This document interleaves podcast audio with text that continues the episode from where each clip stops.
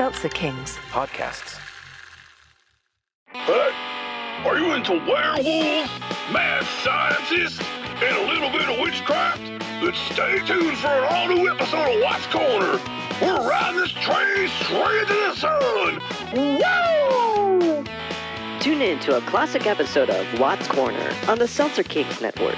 Available on all podcast platforms. Don't act like you're better than this, Gavin. Just get their credit card numbers and start the timer. We'll let the network take everything from there.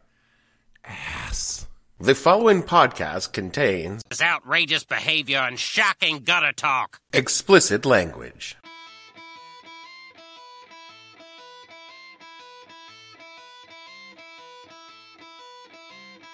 Hello and welcome to the podcast that asks a simple question. When you got shit faced and dial that fake ass phone sex line for $4 a minute, what the hell were you thinking?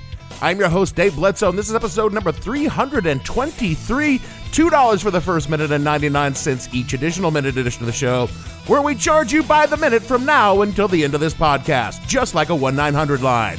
Stay tuned. The What the Hell Are You Thinking podcast is brought to you by 1 900 Hi, Gavin. That's 1 900 444 2846. And catch up with everyone's favorite podcast producer, Gavin St. James.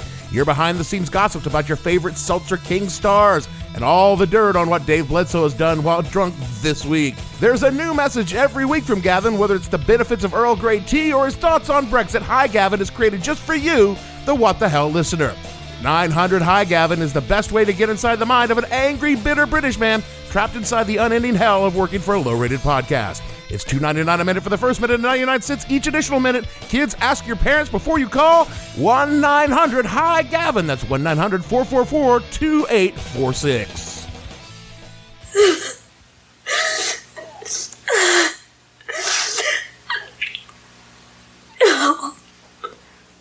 What makes people all over America break down and cry like this?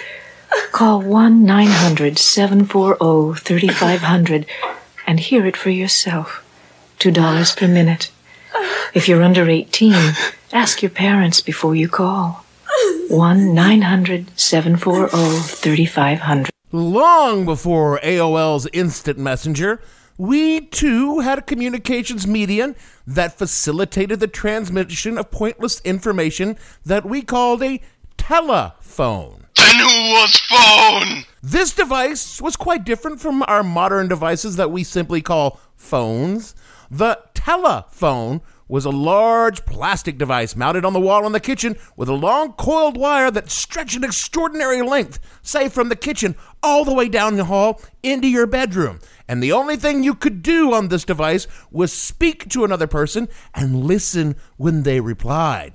Telephone was a source of familial tension between family members, as in those days there was only the singular telephone. Occasionally, there might be multiple handsets in the household, but there was only the single number for calls to come in and go out on, leading to one being, in, say, a very important conversation on a matter of gravest sensitivity, and then you would hear the click and the breathing of a sibling or parent lifting the other handset in the house, forcing you to stop and say, Mom, get off the phone! which then prompted you to tell the other party on your call that you would be calling them back shortly because your parents were about to explain to you again that they paid for this goddamn phone bill and if you want your own fucking phone you best get your ass a job and pay for it yourself. And also don't use that tone with me in this house young man. This would happen at least once a day more if you had siblings close enough in age to you to also spend time on the telephone. I know how unbelievable it might sound to young ears today, but a landline phone in the 80s was absurdly expensive. You paid a flat monthly rate for local service, which wasn't that bad, but then long distance rates routinely ran 50 cents or more a minute, and overseas calls? Forget about it. You might as well fly over and talk to them in person. Until 1993, you didn't even own your phone, not even your. Sports Illustrated football phone. You rented it like a cable box. So running multiple lines into your average home was just a waste of money. Maybe if your parents had a home office, they might spring for a second line, but just so you could spend six hours a night on the phone with your friends? Oh, forget about it! It would take the government busting up a 100 year old monopoly in Bell Telephone and the rise of dial up internet to create an affordable market for the multi line family. Any additional cost was, off, was offset, of course, by the enormous increase of family civility and tranquility as phone fighting became a problem of the past. And around the same time as the phone company monopoly was getting busted up, a new way to use your phone began to crop up. A new and expensive way to use your phone. Coincidence? Not at all. Like I said, there was local service, numbers in your same area code. Then there was long distance, numbers outside your area code. We had to punch that one before you dialed them. Then came the emergency numbers like 911 or 411. Although we used to just be able to dial zero for an operator, but you know, they had to make it more complicated and add two more numbers. And then in 1967, a new thing came along a toll free number, a 1 800 number. Yeah, I have heard of it. But those were super expensive and only the big corporations could afford them. But in 1984, when the Baby Bells were created by busting up the long distance company of AT&T, long distance rates plummeted, and now your Uncle Fiorello shitter pumping service can afford to buy 1-800-758-8755. That's 1-800 shitter truck, and 800 numbers exploded. But then, starting around the same time, was something different. The so-called premium rate number. Never heard of that. Oh, but you've definitely seen them advertised if you're over 30. You might even want to have used one yourself if you're over 40. They all started with the same four numbers 1 900. Now, all a premium rate number really is is just a 1 800 number where the phone company gets to keep the money for the phone call part of the call, and the company that owns the number tax on whatever fees they're charging the customer for whatever it is they're selling. Then the total for that 900 call is added to the customer's bill and paid first to the phone company, who kicks back the non phone part of the call Then who was phone? to the owner of the number. It sounds more nefarious than it actually was, though it rapidly become just as nefarious as it sounds. Seemed a little convoluted. That's only because it is. The earliest use of a 900 number I could find began oddly enough with Jimmy Carter. Peanut thing? Is that what upset him? In 1977, there was a special number where Americans could call in and leave their questions for Jimmy, and that question might be selected to be read by Walter Cronkite, even if they were about Peanuts? No. To be asked during an interview. The big difference is folks didn't have to pay any extra for the call, so it was like an 800. But by 1980, AT&T had set up the 900 number as the premium rate number it became, and in 1982, it would be used on a mass scale for the first time. On Saturday Night Live, Eddie Murphy held up a live lobster during a sketch and informed viewers that Larry the Lobster's fate was in their hands, giving out two 900 numbers, one to spare Larry's life and the other to boil Larry alive, and told viewers they could cast a vote for 50 cents by each. And by the end of the episode, over half a million calls were received. Now, I hear some of you asking, what happened to Larry the Lobster? Well, let me let Eddie and Brian Doyle Murray explain it to you. Last week on Saturday Night Live, we asked our viewers to decide the fate of Larry the Lobster. Well, almost half a million viewers called in to register their votes. 293,096 people voted to save Larry, and 227,452 voted to kill him. Interestingly enough, most of the votes to kill Larry came from the state of Maine. Here with an update on the fate of Larry the Lobster is our own Eddie Murphy. Eddie? Now, you could find that entire sketch on YouTube fairly easily, but let's just say, after some unpleasantness, Larry was delicious. And they raised over $200,000 from that little stunt alone. From an article on Priceonomics.com, quote, during the early years when carriers took in almost all the revenue from 900 calls, the technology was fairly basic. There was no interactivity, no using your touch-tone phone to select an option. Still, in 1981, the first full year of service, AT&T recorded 10.9 million calls. That number would soon look minuscule. In 1987, AT&T started a national program that allowed 900 information providers, people who provided the audio content, the chance to earn money from their numbers. Similar to the way anyone now can start their own e-commerce website, AT&T opened up the 900 program to any entrepreneur who had an idea and set a price of $2 for the first minute of a call and more for additional minutes. An entirely new information economy opened up overnight, and the first 900 on- number entrepreneurs struck gold. Prior to 1987, there were only 44 numbers with a 900 prefix available, while AT&T beta tested the technology. There were rumors that the people who got those first numbers, which they mainly used for adult chat lines, became wealthy practically overnight. Bruce Kushnick, a telephone a telecom strategist who helped Sprint start its own 900 service in 1989, says that during those early days it was a free for all. He remembers being in a meeting with 25 or so of the first national pay-per-call devel- developers when someone asked how many people in the room were millionaires, just about everyone raised a hand, unquote. As you might guess, with that kind of money out there for essentially no real effort, it didn't take long for other entrepreneurs to get on, on the action. Entrepreneurs like NASA with their shuttle line. From an article in mentalfloss.com, quote, for $2 for the first minute and 45 cents per additional minute, callers could call and listen in on mission status reports and any press conferences NASA held mid flight. The number was originally created so journalists could call and listen to those conversations between the shuttle and mission control. The hotline later became public, which made for a horrifying situation when thousands of callers heard the Challenger explosion in real time. Hang up the phone! Or there was the time that DC Comics decided to let fans vote on whether or not to let the Joker kill Robin. Again from Mental Floss. Quote DC Comics found itself in an awkward spot in 1988 when Batman fans had become truly sick of Jason Todd, the second character to fill the role of Robin. DC didn't know what to do with the character, so the writers let the fans decide.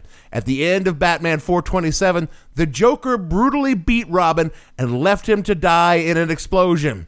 DC printed a 900 number in that issue that gave the voters 36 hour window to call and vote on whether the boy wonder should live or die. Fans killed off Robin by 5,343 to 5,271 margin, which led to an outcry amongst the old guard comic fans and writers. Jason Todd later miraculously came back to life, unquote. It wasn't all death and destruction. Most 900 numbers offered fans a chance to connect with their idols for a price. DJ Jazzy Jeff and the Fresh Prince had their own 900 number where their fans could call and hear a message from the DJ and or the rapper. Said DJ and rapper were already making a shit ton of money, but they tacked on another 6 figures a year from their 900 number. If you were of the mind, you could dial Jose and reach baseball star Jose Canseco, making him a reported 500 grand. How about your favorite wrestlers? You could dial up any number of them like Hulk Hogan or Captain Lou Albano for $1.49 for the first minute and 99 cents each, each additional minute and explain to them It's still real to me, damn it! the producers of the A Team even managed to get fans to script the show for them and pay for the privilege when they asked the fans to vote for a fee, of course, on the outcome of a mysterious figure the A Team had been contracted to get to the States from Europe. And the fans voted to make the mysterious figure the Face Man's dad. I love it when a plan comes together. Again from Priceonomics quote In 1993, there were more than 10 million 900 numbers in operation. You could call a number to play interactive Wheel of Fortune, or get farm commodity prices or surfing conditions, to get advice from a lawyer, or an estimate on your used car, to order a soap opera magazine, to hear a religious rap song, or to meet a single man in Alaska. You could dial a 900 number to help victims of Hurricane Hugo, to get coupons, to record a music audition, to vote for Miss America, or to get Microsoft technical support. There were cartoon hotlines, tax help hotlines, joke hotlines, insurance hotlines, and even horror hotlines. For $60, you could call a 900 number and listen to a three hour live broadcast of a Penn State football game. There was even a $25 hotline that you could call to get information on starting a hotline, unquote. But these were chump change compared to the real money to be made in 900 numbers. And I think we all know what I'm talking about. It's that time of the night again. Time for a little bit of excitement. Time for a little action. Time for some late night fun. Wouldn't you like to know what's on our minds about now? Call 1 800 560 GIRL. $2.99 per minute. Adults only. Come on. Wouldn't you like to party with us tonight? In the early 90s, one could not watch television after the local news at 11 without being bombarded by ads featuring alluring young women wearing racy lingerie, crooning about how lonely they were and wishing that you would call and talk to them. So there you were. Maybe you were sitting there on your couch. You got off work at 11 and had a few beers to decompress after a long shift. Maybe the family's asleep. Or maybe you're a young airman living in the military dorms alone without a family, and there is this breathtaking, sultry woman on the television that wants to talk to you. Now, normally you would never do something like this, but you got a little buzz on, so you know, you pick up your Sports Illustrated football phone and you tap out the numbers on the screen. After about five minutes, you finally get put through to Alina the Vixen, a fiery redhead with a husky voice who slowly asks what you want to do to her, and the operative word being slowly. The long pauses, the breathy moans, the glacial build up towards climax. And before you know it, you've been on the phone for a fucking hour at 99 cents a minute. That's outrageous. I won't pay it. Oh, but you will pay it because it's right there on your fucking phone bill. And if you want to contest it, you got to admit you were rubbing one out while talking to a stranger on the phone in the middle of the night. And that's just admitting that you're bored, sad, lonely, and pathetic. So you're paying it. Not, not, not, not, not that I, I, I would know or ever did. It's just a, it's just something I heard from some people. Now look, sex work is work. And this podcast supports sex workers of all stripes. The women, and it's almost always women working in phone sex, are working in perhaps the safest version of sex work. And like all sex work, it involves selling a fantasy. So while the caller is stroking their pud to Bathsheba the barbarian princess with her breast heaving against her chain kini, Brenda, the stay at home mom, is in a trailer outside Des Moines trying to do all she can to keep that caller on the line as long as possible because that's how Brenda gets paid. But Brenda wasn't and still isn't because sex lines are still a thing, making very much money per call. The company running the line is keeping the biggest share of the profits, which is where I have a problem with phone sex and indeed 900 numbers in general. They are and were a scam, a stunning amount of fraud. Well, stunning only from the perspective of anyone without two brain cells to rump together, existed in 900 numbers. And it was a huge problem by the late 1980s. And it was clear something had to be done. Going back to the article in Priceonomics.com, quote, Americans saw endless late night commercials filled with fantasy girls awkwardly in silk lingerie while holding touch tone phones.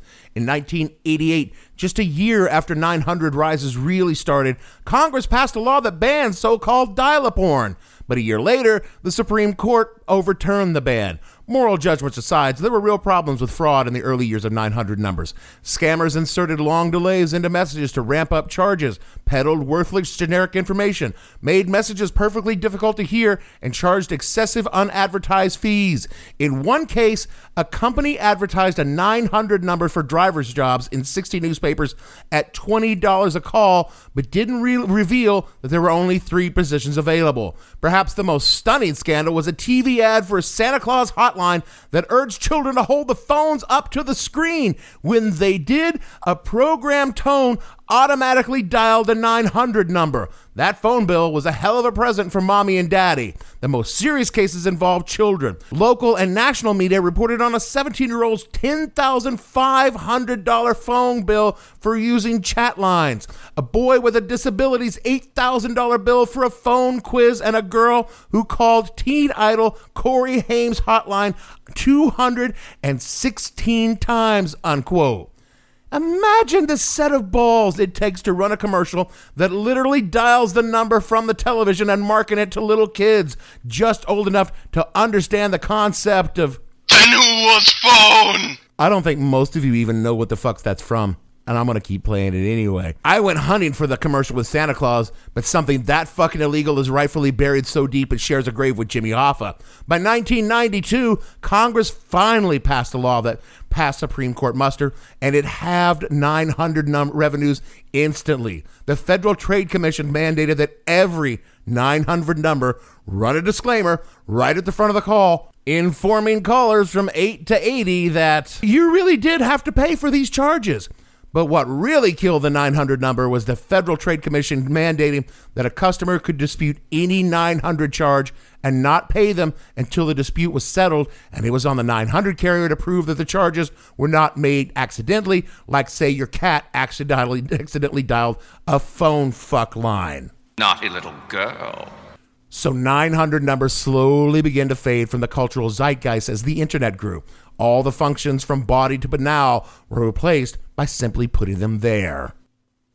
Once more from Priceonomics, quote, as it became more and more difficult to collect from consumers, telephone carriers dropped out of the 900 number business.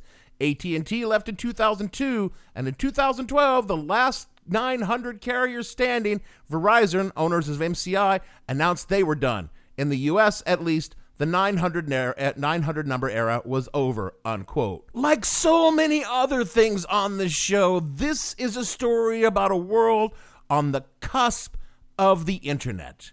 That liminal space between the fully analog world that was the 1960s and 70s and the digital world that we inhabit now. Almost all the functions of 900 numbers served were instantly subsumed by the internet, along with pretty much every other form of communication. For the first time, we could connect with celebrities or sports figures directly instead of passively, passively by watching them from a distance on television. We could use technology to make our opinions known, admittedly for a fee, but it was in real time. Whether that opinion be on the fate of a lobster or even who we wanted for president, which was also a 900 number in the 1980 election, the phone results that came back in between Carter and Reagan.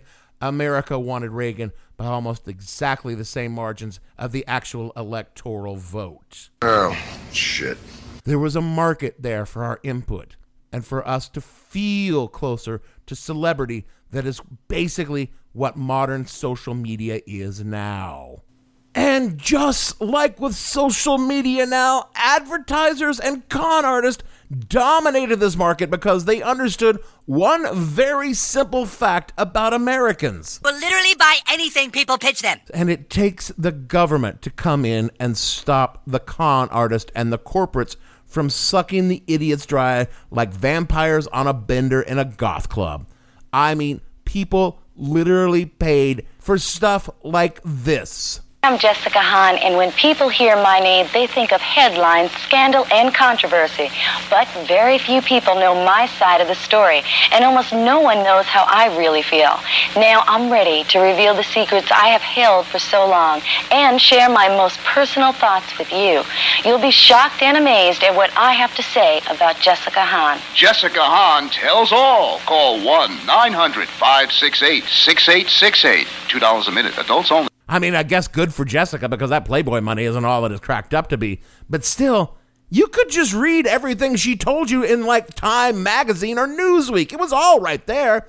It literally took Congress and the Federal Trade Commission to make it so abundantly clear that you were being scammed and then telling you that you really didn't have to pay for it before it start, stopped being profitable to run a 900 number. But that didn't mean that it wasn't profitable to use the 900 number business model on an 800 number if you got a credit card.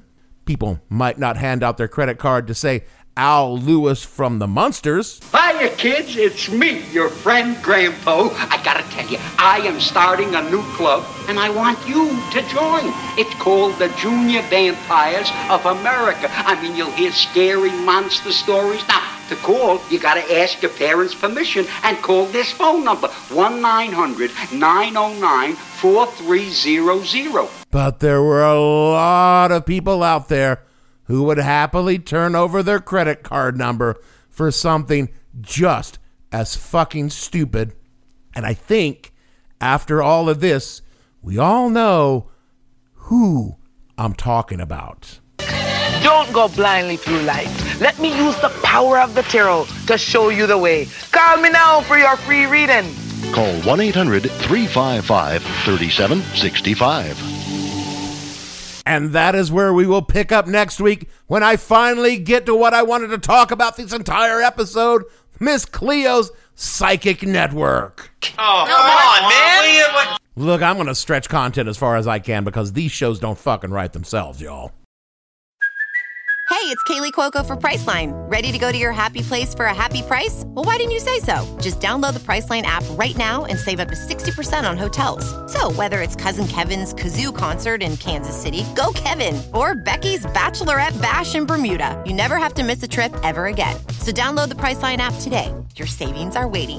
Go to your happy place for a happy price.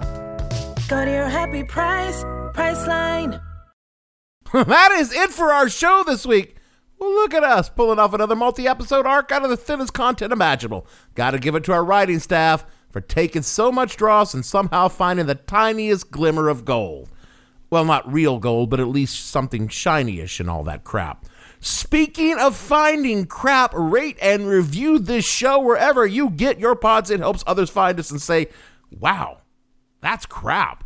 All of my shitty observations are on the social at the hell underscores podcast and the show name on Facebook. You can help pay for this load of fecal material by donating to our Patreon at patreon.com slash what the hell podcast.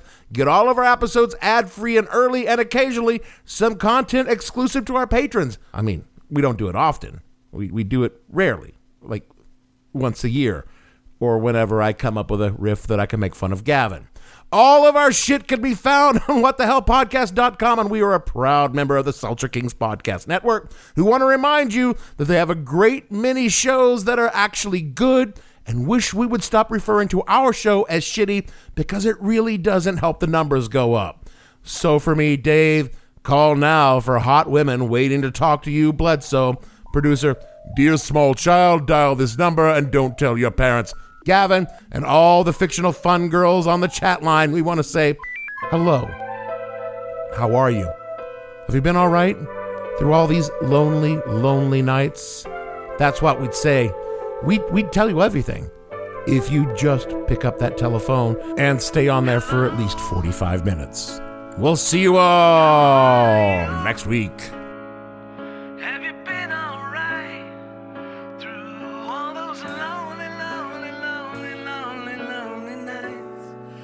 What I'd say.